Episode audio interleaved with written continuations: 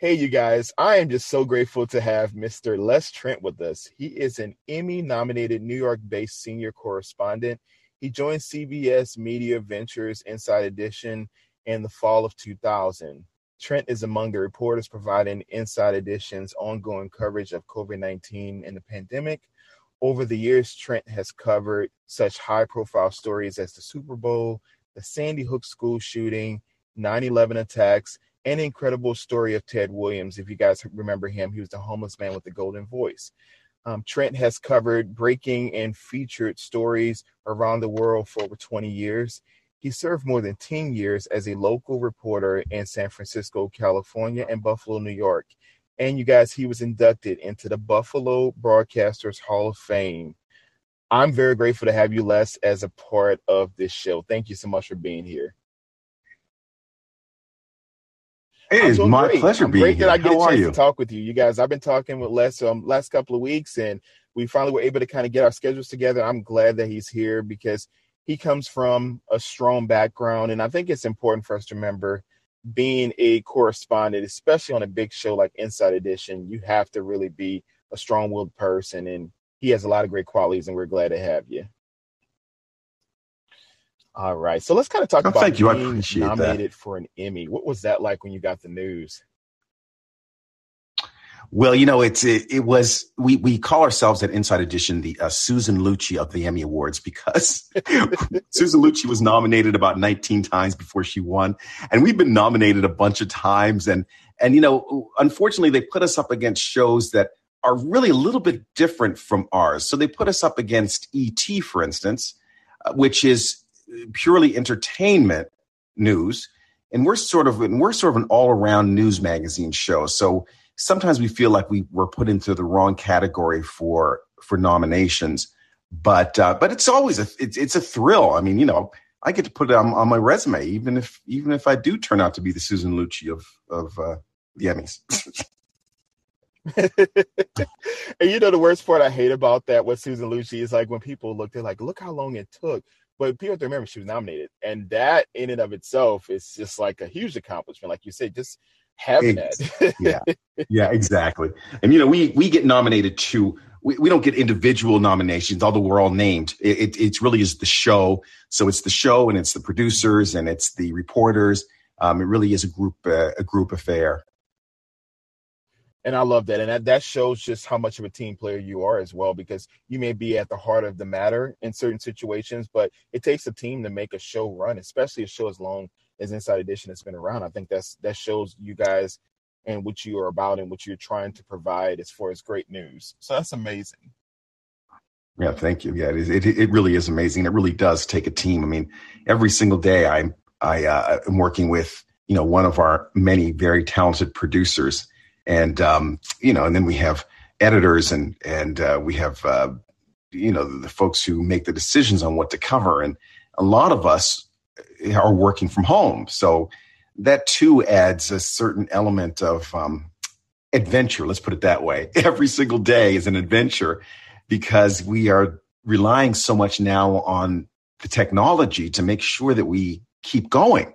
And we have not missed one show since COVID.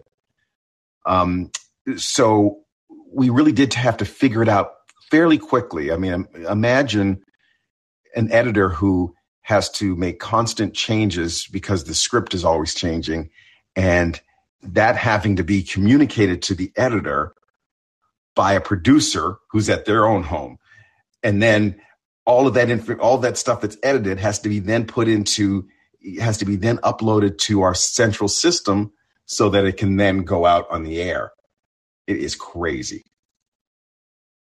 Wow, that sounds crazy. Like I know for me, um, my profession currently, of course, I've been working seven years as a um, counselor, and I've been a licensed professional counselor. And I know telehealth has been a big stressor for a lot of people in the field um, because they have a hard time being able to communicate. And you may have, like, let's use example of like um, feedback issues or maybe loss of signal, and and it's very similar. It sounds like with you guys, like, how do you convey that message? Hey, this is what I I would like to be reported or maybe if someone sees something different at the edit and maybe y'all all don't agree it's like do we get on a conference call to kind of discuss it like that put a big, you know, um, wrench in a lot of, you know, maybe some of the broadcasts. So that, that makes a lot of sense of how you can be impacted since COVID. Um, oh yeah. And, um, you know, it really is one of those things too, where sometimes, you know, there'll be an edited piece, it'll be done. Something will have gotten missed along the way. And then you just, you, you, you make the fixes, you know, someone, someone will catch it. Um, we also, we feed our show out to our affiliates at three o'clock in the afternoon. And then almost every day we'll, we'll do a refeed at four o'clock. And that way we have a chance to fix any mistakes and also to do any sort of updates. Um, so when you're covering, uh, you know, a, a, big story that is breaking, like perhaps the Alec Baldwin story, you, you, know, we can't we can't just go out at three o'clock in the afternoon, feed our show out, and expect it to be fresh when it airs. Sometimes, you know, seven o'clock at night in some some markets. So what we do is we'll feed out the show at three. Uh, there are a few markets that take it live at three o'clock, but many markets do take it later. And so then we will turn around and do a four o'clock refeed. And uh, if need be, we'll do a five o'clock refeed. So, so yeah, there are opportunities for us, even working remotely, to correct any sort of issues that we might have along the way. And um, and and yeah, it's it's it is a challenge, and I can't imagine what it's like when you have to deal as you do one on one with people. You know, it's hard to it's hard to gauge people's body language and and um, you know, I, I have some friends who um, who are counselors for AA, and they're telling me how you know it's it's a challenge for the people who are at home who are dialing in who feel alone and who don't have that camaraderie of the group to sort of keep them grounded. So you don't know when they hang up that when they hang up that that on that call, that Zoom call, whether they're going to regress and and go back to drinking. So it's it really is a challenge for all of us. It really is, and I'm glad you brought that part up. Um, as a counselor, one thing I always do if I ever have to do telehealth is I will ask a lot of my clients to kind of check their body language and to let them know I'm aware of, of certain things and say what's going on with your legs at this time if their hands are, mm-hmm. are doing certain things and I can't see it then you know sometimes I'll just do an emotional check-in and I think that we need to all work on that just even outside of just the field with our professions but just people in general when you call someone on the phone we really don't think about like what's really going on because you know some people are really good at putting up a facade um, and you really can't tell in their voice what's going on. So I, right. I think that's a great lesson. Um, and we think of like since COVID, um, socially distancing has been the term, but it's really physically distancing um, that should be, you know, on the forefront. But being aware socially of what we're sharing and not sharing in those experiences, I think is important. So yes, I want to ask you a fun question, Les. So, so let's kind of go into the culinary okay. curious foodie. well, you know, it's funny. I, um, I, I, for a very long time, even when I was uh, married the first time, I, I, I, we lived in Buffalo, and I had a, a place here, and I would go back and forth, and um, and I was always having to cook for myself, and so I learned how to. I've always loved cooking, but what I had to learn was how to cook quickly, how to cook um, so that I could recreate it the next day as leftovers, you know, using other ingredients. And and I said, I, I, I need to start writing this stuff down. So what I started to do was I started just shooting everything whenever I made something interesting or whenever I had something interesting when I was eating out. And you know, I'm also from Buffalo, so you know we're we're it's a huge foodie town not just chicken wings. and um, so I, I, I was always uh, taking pictures, taking videos. And so what I did was I started uh, an Instagram page. Everyone, please follow it. It's uh, Les Trent, the culinary correspondent. And then I parlayed that into a YouTube channel that I've just started, and it too is called the Culinary Correspondent. And so I, I, um, you know, I'll, I'll cook things and, and give people some pointers on what to, on how to cook certain dishes. And I also interviewed uh, not too long ago this couple who have been traveling across America in a converted van. I interviewed them about van life. But then I then afterwards for my own YouTube channel, I said, "Hey, what do you guys eat? I mean, you're you're living in this cramped space. You don't have a lot of cooking space. What do you love to cook? Let's do it on my channel." And they told me they like something called sweet potato tacos. And I'm like, "Word?" so I said, "Tell me what ingredients I need." and uh, we're going to we're going to do a Zoom call and we're going to make this we're going to make these tacos. So we did that. Um, that's on my YouTube channel too, and, and, it was absolutely delicious. So it really is just the, the the channel is just for fun. It's all about food. You know, if anyone has any any suggestions on what they'd like to see or or, or things that they like to cook, throw it my way. We'll we'll try and do it together. Well, Les, I'm gonna actually put you on the spot on this one. This is gonna be really funny. One of my okay. favorite shows is Chopped. Have you seen that? Oh, I love Chopped. That's a great show. I, my wife and I binge watched that. okay, well, actually, one of my high school um classmates was on Chopped. I saw him on there, and I'm originally from New Orleans, Louisiana, so I know about culinary. Oh, I know food. You know food. yeah. And so let's kind of do a quick episode of Chopped. Um, if you had a mystery Uh-oh. item that was in your basket, what item do you feel that you can mm-hmm. rock and make a great dish out of that most people would think, oh no, I couldn't do that? What do you think, Les, you could actually pull out of the box and feel like you can make a great dish? Mm. Oh boy, what could I pull out of the box and make a great dish? Let's see. That's a tough one. Um, I'm trying to think if there's anything that I use that is all that unusual because I'm, I'm, really, I'm really, I'm really a basic cook. but um, um, I'm putting you on the spot, Les. I want, I want you to kind of think outside the box. Okay, like, okay. What could you do? Outside, let me think outside the box. Um, hmm. Uh, okay. Um, gnocchi. Oh, all right. So, what would you use that with? It depends on what else I had in there, but gnocchi is one of those one of those. I guess it's a pasta, and it's one of those things that mm-hmm. that um, a, a lot of people just think about as part of an Italian dish.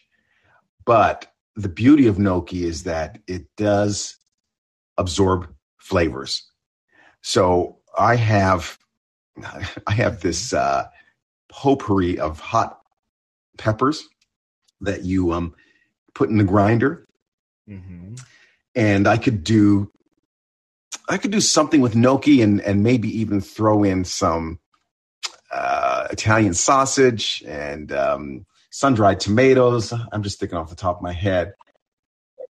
Green, Green chilies, are amazing. Like um, um, yes. I like red chilies too. I mean, it's you could do so many things with it because really, it's just sort of like a it's just like a base starch that you can build around and just do so many different things with. Right.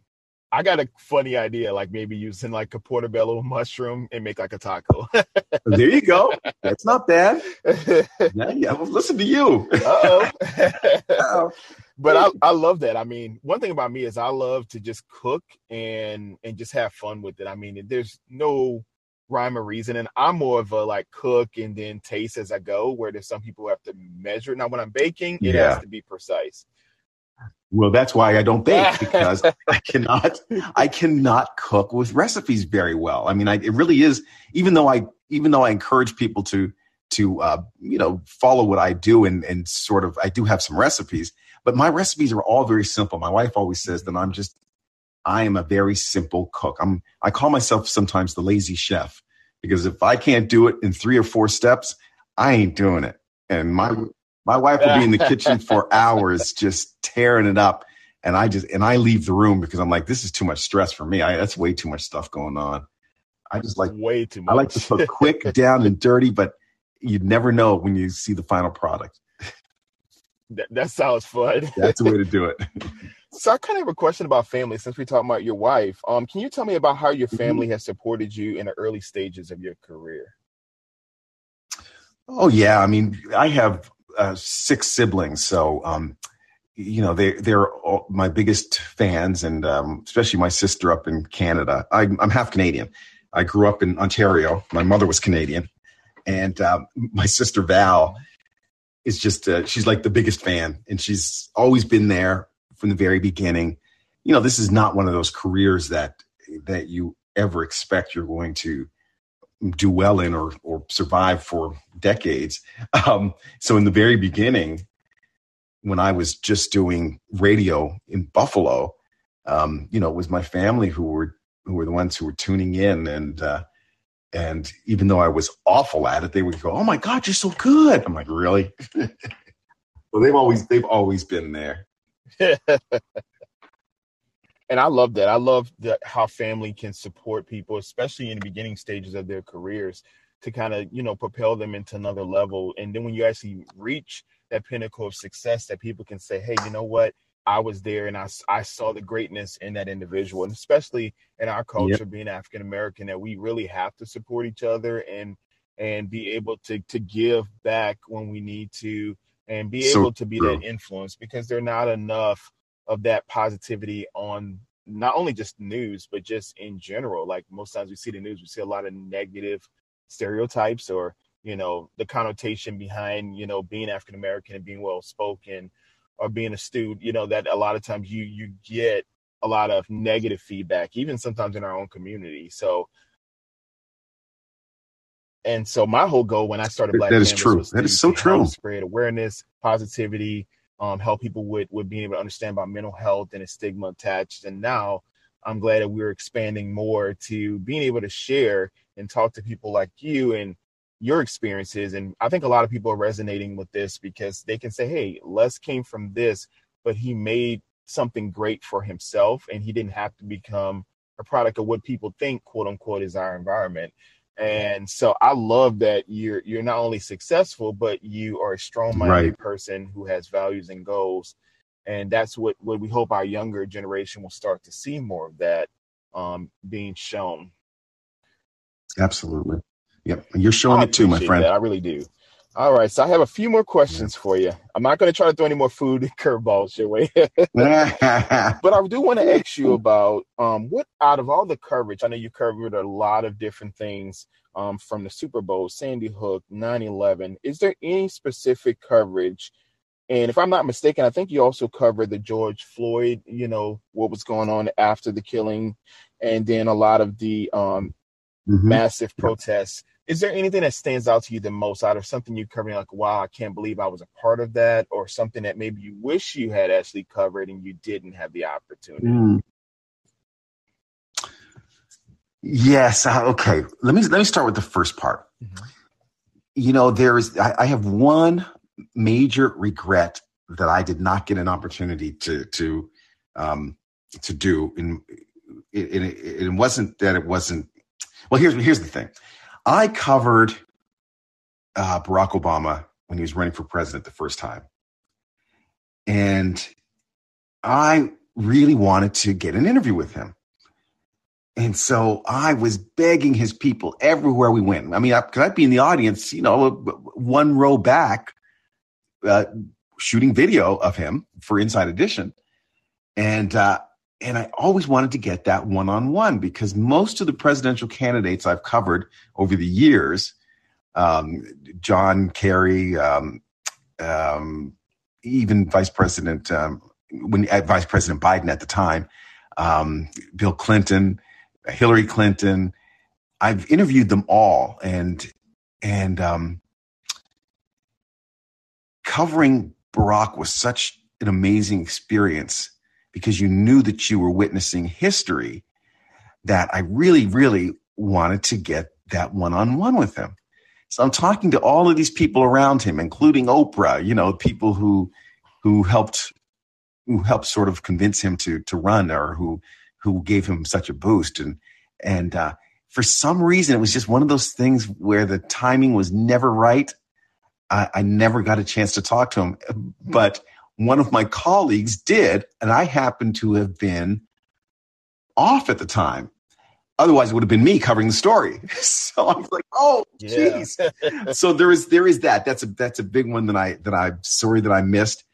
Um, you know, the, when you talk about memorable stories, there there are some stories, and unfortunately, they're the tragedies that I, you know, I try not to even. I try not to think too deeply about them because they're so overwhelming. So, 9 11, of course, I was in the city for that and covered that for, you know, for years after after the fact. Uh, Oklahoma City, I was there for that th- that morning. Mm-hmm. Um, you know, all of the all of the awful mass shootings. I've covered them all, um, and you know, those are the stories that those are the stories sometimes. And this doesn't sound like much of a of um, you know a, a journalist take, but some of those stories I wish I hadn't covered. I, you know, those are the days when you when you think to yourself, wow, this is a really, really hard job. The fact that you have to um, talk to family members and friends of people who have been killed in the most awful ways um, is just it's it, you know it takes it takes something out of you. And if it doesn't take something out of you you're you're not human. Um, you know i think sometimes when journalists are just starting off in the business mm-hmm. you know they're chomping at the bit to to get that big breaking story. Um, but when you've done it for you know over 30 years as i have I, I do know that there are there are some some of those stories that when you hear them and you know that you are going to be en route to cover it. Um, and Princess Diana was another example of that, where I was just sitting around at home in Buffalo and and I'm watching TV, and it didn't even occur to me that I might be covering this story. But next thing you know, my phone rings, and it was nighttime then, I think, and uh, it was like, "Hey, you need to be on the next plane to London in the morning." So, um, so you know, when you've done that for as long as I have, you know, it's those big, traumatic, sad, um, terrible stories get actually harder to cover. I, I know, I know that doesn't sound, it doesn't sound right. It sounds like it might get easier, but it, it really doesn't. It gets hard. It gets harder. Well, I, it doesn't to me. I think you're right on what you said. It kind of relates to my career um, one of the hardest thing is when I'm doing an assessment with someone and they're reliving their past traumas and sharing a lot of those mm-hmm. intimate details mm-hmm. of their experiences. And every time you talk to them, either in a group or individual session, you almost feel like you're reopening that wound that's there because you have to address yes, it, unfortunately. Yes, yes.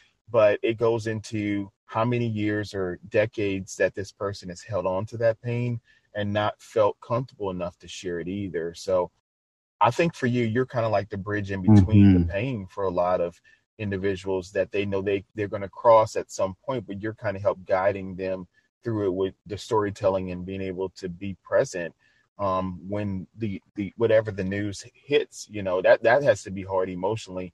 Like you get a call and you're like, it's almost like a police officer. Like the phone rings and you don't know what's going on. Exactly. Exactly. Yeah. So that's true. awesome. It's a good analogy. But I love that you were able to to have these experiences because one thing that resonated with me when I first saw you, you know, for years I've been watching um, Inside Edition and seeing your career, and I've always been just you know amazed at how well you're composed and you know articulate and sharing with people your experiences through the lens. And I feel like that's important. Like we need to see and hear someone who really has it together and who can kind of keep us all safe, even in times when we don't feel we are, you know. Yeah. So I have you. I really have a Appreciate really that. fun question as well for this next one. All right. So this kind of goes into when all did right. you receive the call when they told you you're going to be inducted into the Buffalo Broadcasters Hall of Fame? Do you remember that moment? uh, I do. Um, I think my first reaction was, wait, what? because this was this was probably hmm, this is probably 12 years ago maybe 10 or 11 years ago now.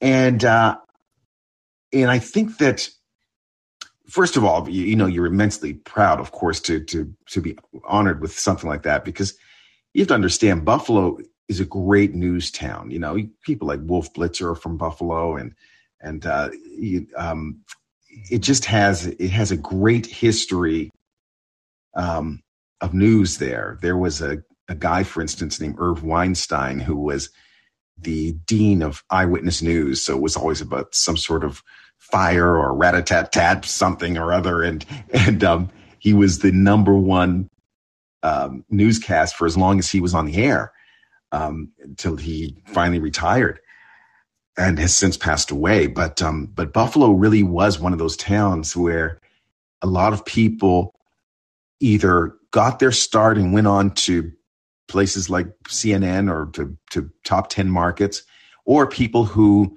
are legends and have been there and are still on the air, you know, 30 years later, 30, 40 years later. So to be included in that kind of company, you know, my first thought was, oh my God, am I am I worthy? I mean, there are still people today who are being inducted into the Buffalo Broadcasters Hall of Fame who were around a lot longer than I was and who have been in Buffalo, you know, for for decades, and they're just now being inducted. Mm-hmm. So, um, so yeah, I am. I was truly surprised, um, honored, humbled, but um, but in the end, I'm, I'm grateful and and um, and I always give credit to the people I worked with in Buffalo because I, I, I all the training I have today came from those amazing people I worked with in Buffalo. I think that's awesome. I think they didn't make a mistake, Les. They were correct. and Thank I think you. like that is just one of those moments where um, I know everyone's belief system might be different, but I know I have a strong belief system in a higher power greater than myself. And I know that my higher power connects me with the right people at the right time for the right reasons. And so I feel like that was maybe your connection. Mm-hmm. You could really help inspire those young kids who may feel like I may not get my time until whenever, but you never know your higher powers timing can be something different than you were even envisioning. So I think like that was one of those moments. It's kind of like when you were there right, to cover right, right. a lot of these these things that we've been seeing in the news recently that's really hard to watch. I mean, I try my best not to get consumed by everything I hear or see um, because there is a certain level of sensationalism in some respects. Um, but I do always remember of like where I was when 9-11 happened. Where mm-hmm. was I, you know, when this happened? And these experiences, when they have someone like you who can kind of tell that story, it helps us all to feel like, hey, we are like Les's kids, or we are we are someone that we can connect with that because that's a very strong, you know, right. message that you're able to share. And I love that um, that you were given an opportunity and you are representing Buffalo Proud and so many other places, being able to share your experiences. All right. So I have two more questions Thank for you. Sir. Appreciate so the first one we have is if you could give your mm-hmm. younger self one piece of advice, you get to choose the age, and what advice would you give yourself? Hmm. That's always an interesting question. Um, I think I would give advice to my. Mm, I would give advice to my, believe it or not, my 17 year old self. And I would say that um, to apply yourself. And what I mean by that is that when I was in when I was a senior in high school, I knew that I had all of the credits I needed to graduate, and uh, and there was one class that I absolutely hated that I didn't even try, and I didn't even take the final exam because I didn't need it, and it was um, it was science, and I just wish that I would have, well, I would have just stuck in there and done it, and and the reason why is because I, I say it to the kids today. Um, that you, have got to have some some kind of stick to itiveness, even if it's something that you know you're not going to necessarily need down the road. It is all part of what what your makeup is, and and I think that because I because I had those regrets about about not finishing up that course I think that it made me work twice as hard once I finally got out of school, and and I said I, I would never ever just quit on something again. Wow. That I think that's a really great point, especially for our younger listeners to hear that. Um, 17 was mm-hmm. definitely mm-hmm. an impressionable um, age for me. And on one of my previous podcasts, I talked about my grandfather, who was a person who really helped rescue us from a lot of negative situations in my childhood. Um, but he actually died um, when I was 17. It was a few months before I actually walked across the stage, and he didn't. He wasn't mm. afforded the opportunity to go and complete high school and that was always his dream to see me walk across the stage. And i always tell people he was there. He was just there in spirit and not physically there. Um, but he gave me a lot of great things and he mm-hmm. did a lot of things for the community um, that i never knew about um, when the chief of police was actually there um, at his funeral. And a lot of people the mayor um, had written a proclamation. There were so many things that happened that I had no idea of the impact that he had in the city of New Orleans. And so I always remember like when I think of my the legacy that I want to leave behind, wow. not only with just um, this podcast, Black Canvas, and my second one, Space Between, I always tell people of that you can do whatever you put your mind to, and that we sometimes put ourselves in a box and say this is as far as we can go, or we decide when we open the box and how far or if we only crack it open a little to to get to another step. But if we actually open it and we're aware of what we really want and who we surround ourselves with, who are positive people and we're in positive places and doing positive things, um, we actually can um, reach a, a goal that we never even knew was there. And so that to me is when I talk to people like you and I talk to a lot of musicians and I've talked to different mm-hmm. entrepreneurs and I'm like, the, y'all all inspire me and it's not just because of your your accolades and your experience but because of who you are from the inside. Your soul resonates with others. And so that to me means more than anything um, because I, f- I feel like that's what we should be about especially during these times right. of sitting with someone and hearing them and mm-hmm. not just listening to respond but listening to actually hear. Um, and i think that's a great thing. That's a great testament to your career because you couldn't be around these many years, you know, if you didn't have that, you know, intuitiveness and that ability to, mm-hmm. to, to share with others. So I think that's great. Really great. So the Thank last you. question Thank I have for you, Les, is how can our listeners find you online? And if there's anything you want to share or promote, this is a great time for us to kind of all know where we can find you. Well, please um, follow me uh, on Instagram, uh, Les Trent III, and Les Trent, the culinary correspondent. Um, I'm also on um, Twitter, um, Les Trent. Um, and then, of course, follow me on Inside Edition. We have an amazing YouTube channel at Inside Edition. Um, so you can find most of the stories that I do there if you can't make it to a television set. Um, so yeah, I'm I'm I'm out there everywhere. Just Google my name. Well, I love that you gave not only the listeners the opportunity to hear your story, but that you've given me the, the actual platform to share your story. Thank you so much, Les, for being a part of Black Canvas. And let's remember, you guys, to embrace our uniqueness because the world is our canvas. All right. Well, thank you so much, Les, for being a part. And I would love, hopefully, right, to have man. you back, or if you maybe if you can talk to Wolf because I love Wolf. See if we can get him on. That'd be great. love it. I would love that. All right, man. God bless. Thank you so All much. I appreciate Thank it. Thank you. Have a great day. You too. Take care. Okay. Bye.